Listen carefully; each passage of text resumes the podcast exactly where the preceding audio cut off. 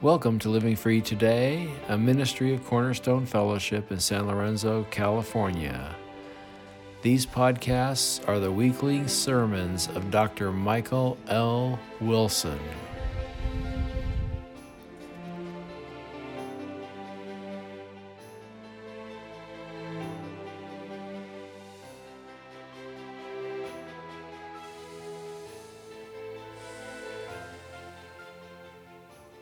Open your Bibles, please, to the book of Matthew.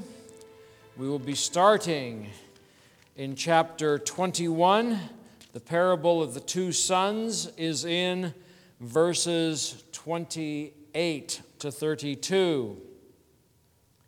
Now, this is what can be called a context-driven parable. There are some parables in the Bible that the context is insignificant for the meaning of the parable. You can take the rich man and Lazarus, the story about the afterlife. It doesn't really matter to us when Jesus said that or to who, because that eternal truth can be understood just as the parable was spoken. This is a difficult time for Jesus. He has done the triumphal entry, Palm Sunday, in the book of Matthew. He has entered into Jerusalem for the last time, and he is praised as king. Blessed is the name who comes in the name of the Lord, they said. Then he cleanses the temple, which really put the leaders kind of on edge. This is the second time in Scripture Jesus cleansed the temple. Some commentators have said that the Jewish leadership was so corrupt, and Jesus went to the temple quite often, that probably every time he went, he cleaned out the temple. And then as soon as he left, they came right back in to doing their business. Then he curses a fig tree. Then in verse 23, he enters the temple and begins preaching in the wide open for everybody to see. And it says, the chief priests and the elders of the people came to him. Now, this is a different group of people than normally. Normally, in Jesus' earliest ministry, he would be fighting against the Pharisees, the teachers of the law, the scribes, the people who were amongst the people but who had major portions of Scripture memorized, and they were coming against Jesus. Now, here you have the top guys, the chief priests. You're only supposed to have one, but because of the Romans made a rule that a chief priest could only serve for 1 year. So instead of a lifetime appointment, the Jews had two of them, Annas and Caiaphas, and they switched off. They were father-in-law and son-in-law. And they would switch off every year to keep the Romans happy. So at this point in time, you had two. And that is odd, but that's what they had. You also had the elders. These could have been the Sanhedrin. These were leaders. These were people who made decisions for the Jewish people. And they are coming against Jesus. And what happens is, and when he entered the temple, the chief priests and the elders of the people came up to him as he was teaching and said, by what authority are you doing these things, and who gives you the authority? Primarily, they are probably talking about the cleaning of the temple. Okay, probably not his teaching. They considered his teaching rather moral. But to disrupt their money-making operation, they wanted to know what authority, and they were looking for perhaps the Romans had put him up to this, and then if the Romans had put him up to this, they would stand off, because if the Romans were behind this, they were the occupying authority. And Jesus says, I'll ask you a question. He said, if you tell me the answer, I'll tell you by what authority I do these things. The baptism of John the Baptist, where did it come from? From heaven or from man? And they discussed it among themselves. If we say from heaven, he will say to us, then why did you not believe him? But if we say from man, we're afraid of the crowd, for they all hold that John was a prophet. And so they answered, we don't know. And then Jesus said, well, I'm not going to tell you either.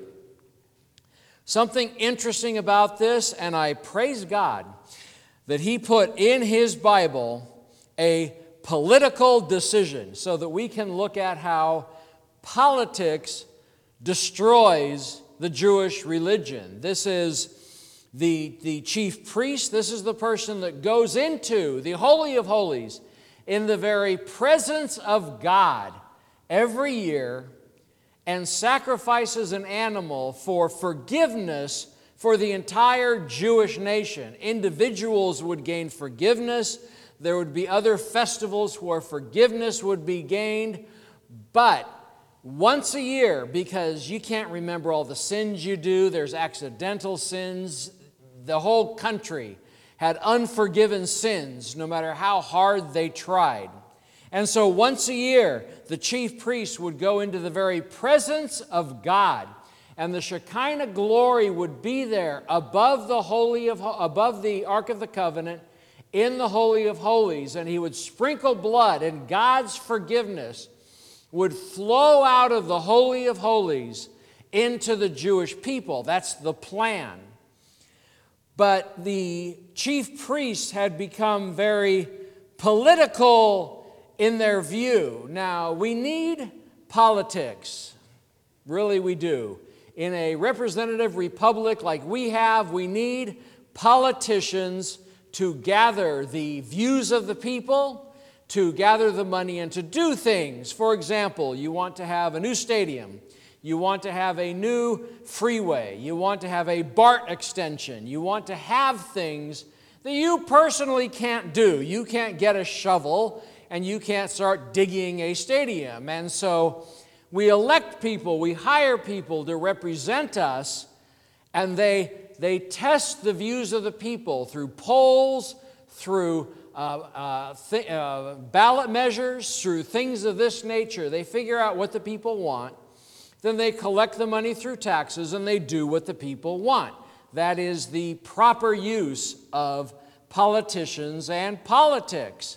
Now, if it enters into church or it enters into the temple or it enters into your religious point of view, then it is wrong, then it is bad. Politics has no point in your relationship with God, because what happens is these people are saying, we are afraid of the crowd.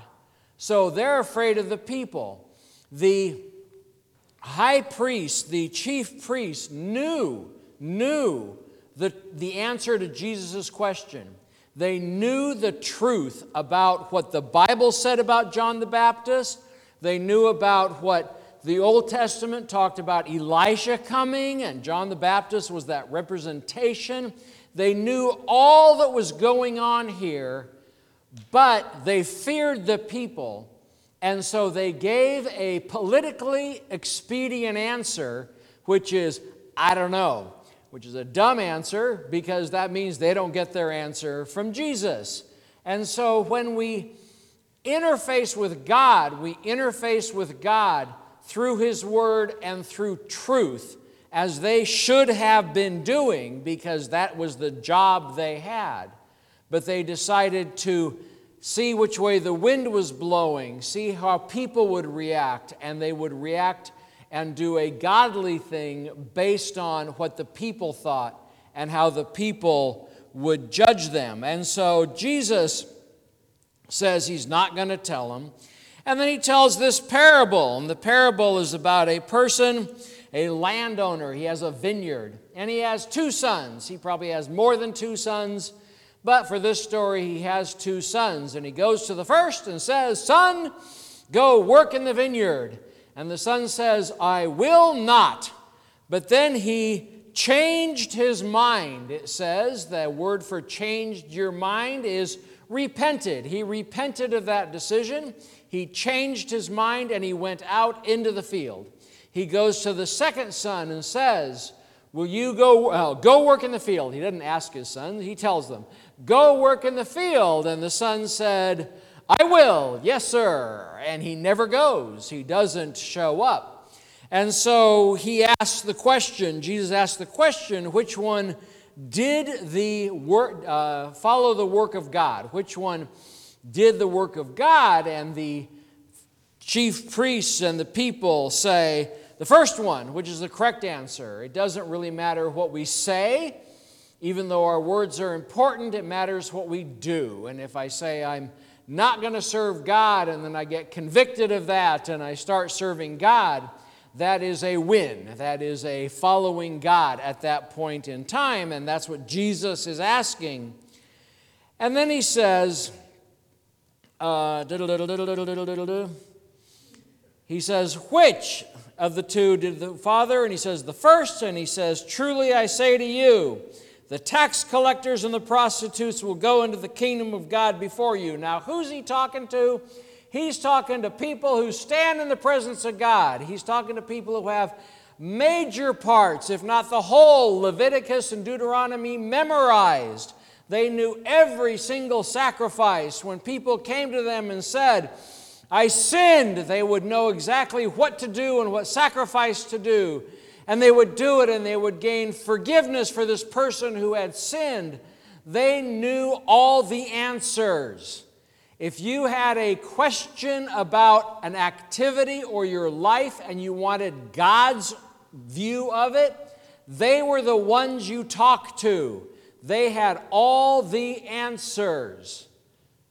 And yet, he says, Jesus says, tax collectors and prostitutes go into the kingdom of God before you, who have all the answers.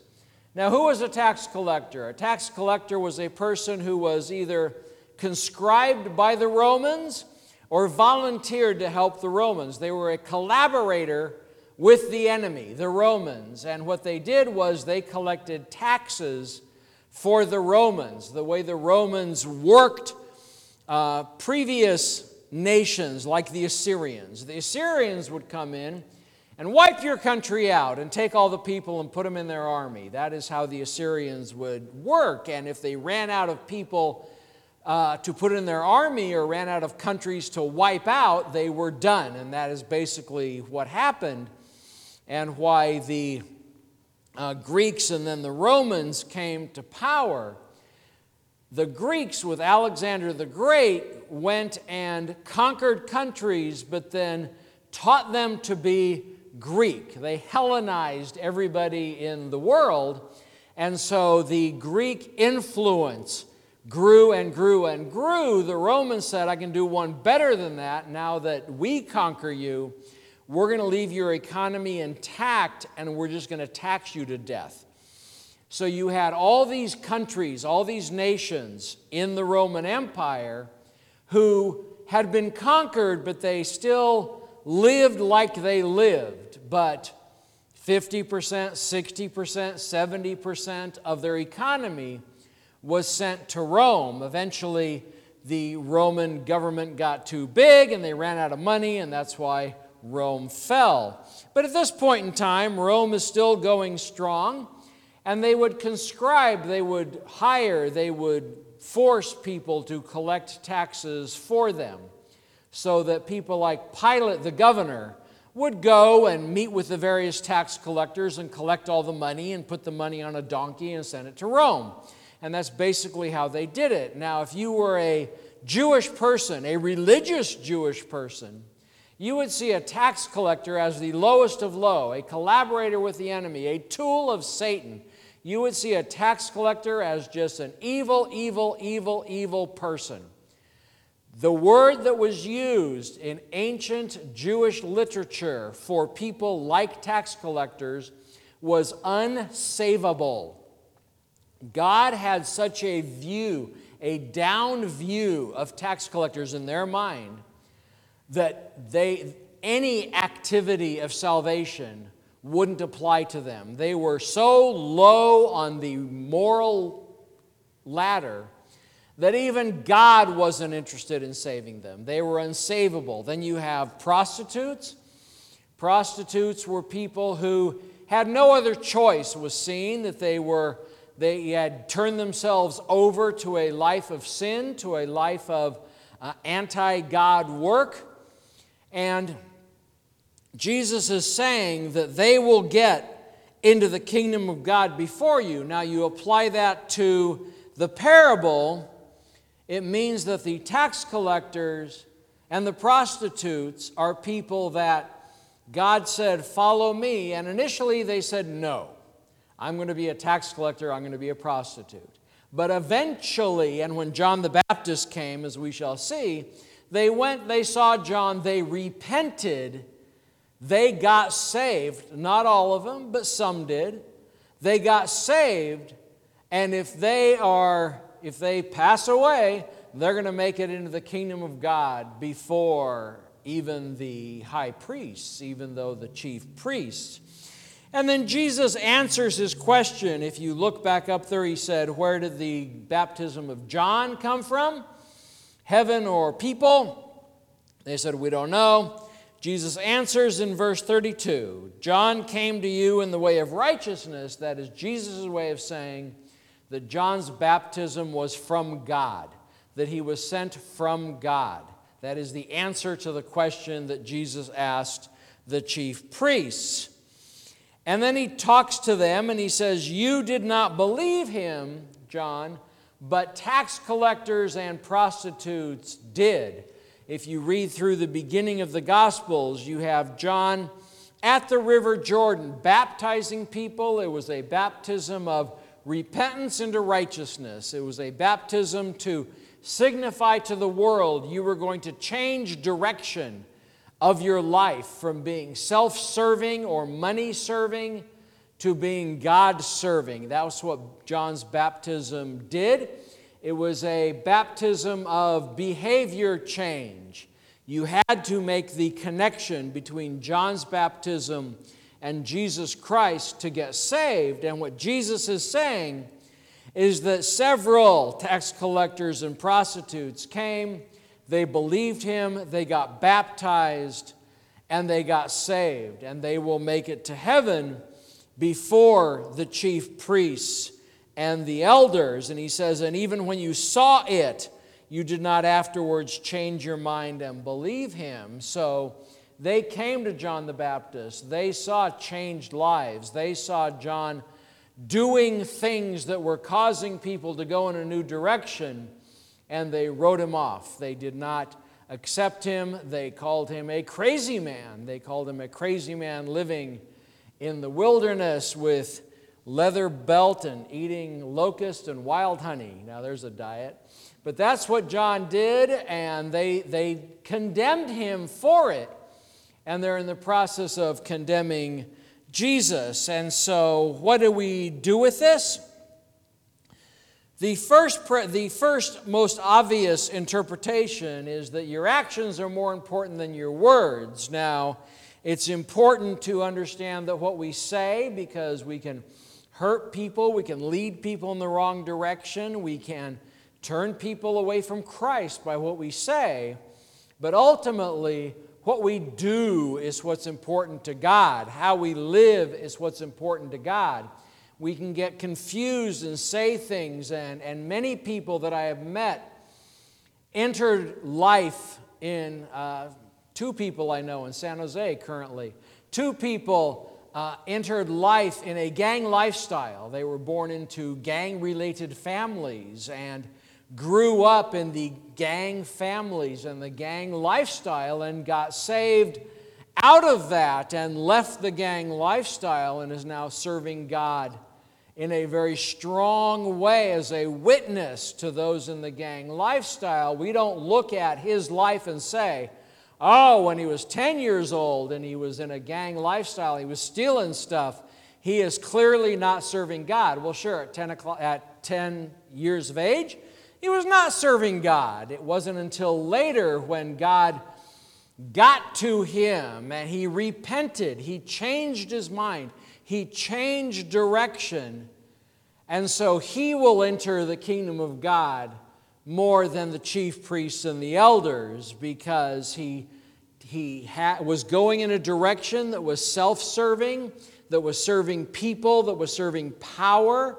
And he said, I'm not going to do that anymore. I'm going to do this. I'm going to serve God. And God doesn't hold when you have sins at an early age or in the early part of your life, and then you get saved by repenting, turning away from that, turning toward God. You are washed clean of all those old sins. You will not be judged by what you did in your previous life. And a lot of people can use that for reaching out to people. Now, if you look at people's words and their actions, for us as Christians, we say they need to match. And if your words and your actions in public and in private and at work and at church and wherever all match, we say you have integrity. Integrity means whole. And if you are a Christian, no matter where you're at, no matter who you are with, we say that you have integrity. If you are a Christian here and you are a worldly person at work and people have no idea that you're a Christian and in fact they think you're a pretty rude person or whatever, then we would say that you are a hypocrite. Hypocrite is thrown around a lot. Hypocrite comes from the Greek theater. Back in the Greek theater, they wore masks to tell you their emotions and such, because they were big theaters and they didn't have amplification, and so to show what emotion was being expressed, they would wear a sad mask. They would wear a happy mask, and then the audience could tell. Now, if a character was really happy, it was a happy-go-lucky character, and he wore a sad mask, that type of character was called a hypocrite. It wasn't bad back then. It was just a type of an actor. It was a type of part to play. You played a hypocritical part if your mask did not match what your character was really doing. Today, we have people who will put on a mask with this group of people, and a mask with that group of people, and a mask with that group of people, and a mask with this group of people, and we would say that they are not being they do not have high integrity as a Christian. They are actually being a hypocrite. When I used to work as a computer programmer, I had somebody come up to me.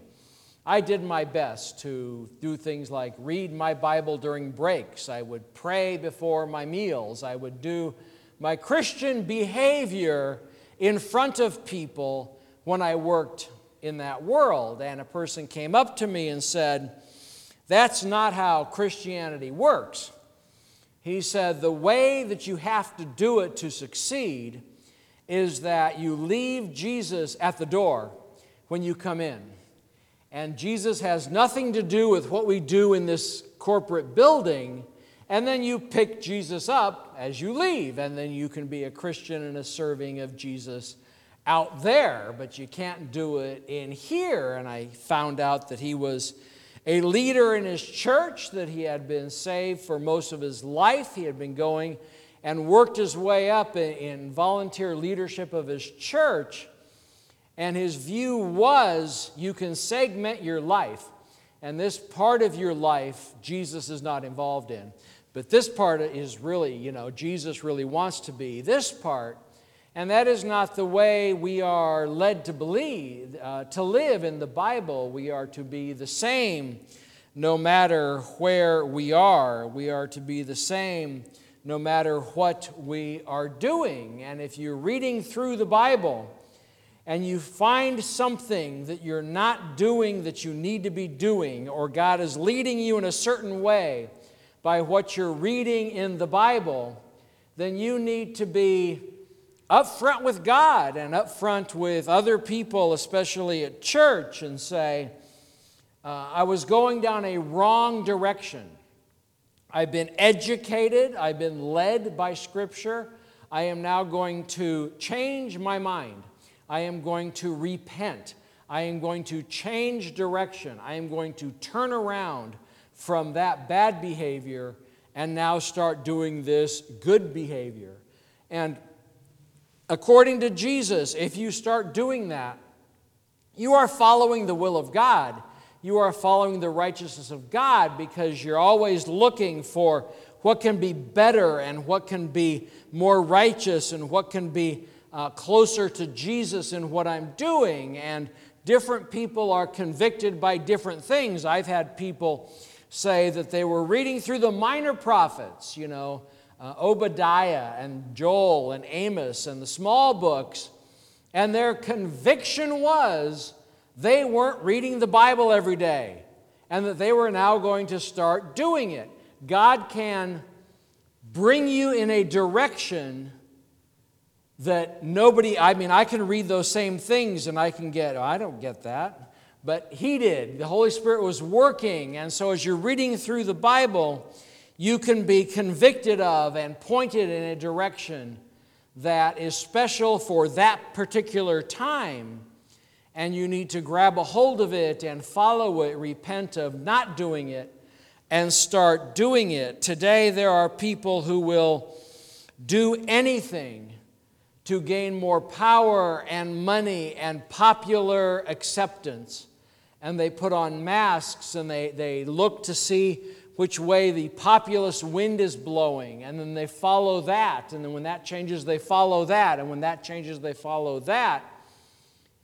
And if you want something more consistent, if you want something more solid, then it's Jesus Christ and His Word, because His Word's never going to pass away, and Jesus Christ is the same yesterday, today, and forever. At the end of time, Jesus Christ Himself will remove all masks, will expose all lies, will expose all plans and manipulations that we used to get popular opinion. And at the end of time, the only thing that will matter is our relationship to Jesus Christ. Christians need to be honest. Christians need to be transparent. Christians need to have integrity in all situations. Let us pray. Lord God Almighty, I thank You for this parable. I thank You that You have brought us to a place where we can actually make choices as to what we do. And I pray that You would teach us to always choose You. Nobody here is perfect, but You are. And I pray that You would continue to lead us, that You would continue to guide us, that You would continue to open doors and to show us. Lord, we ask all this through the blood of Christ. Amen.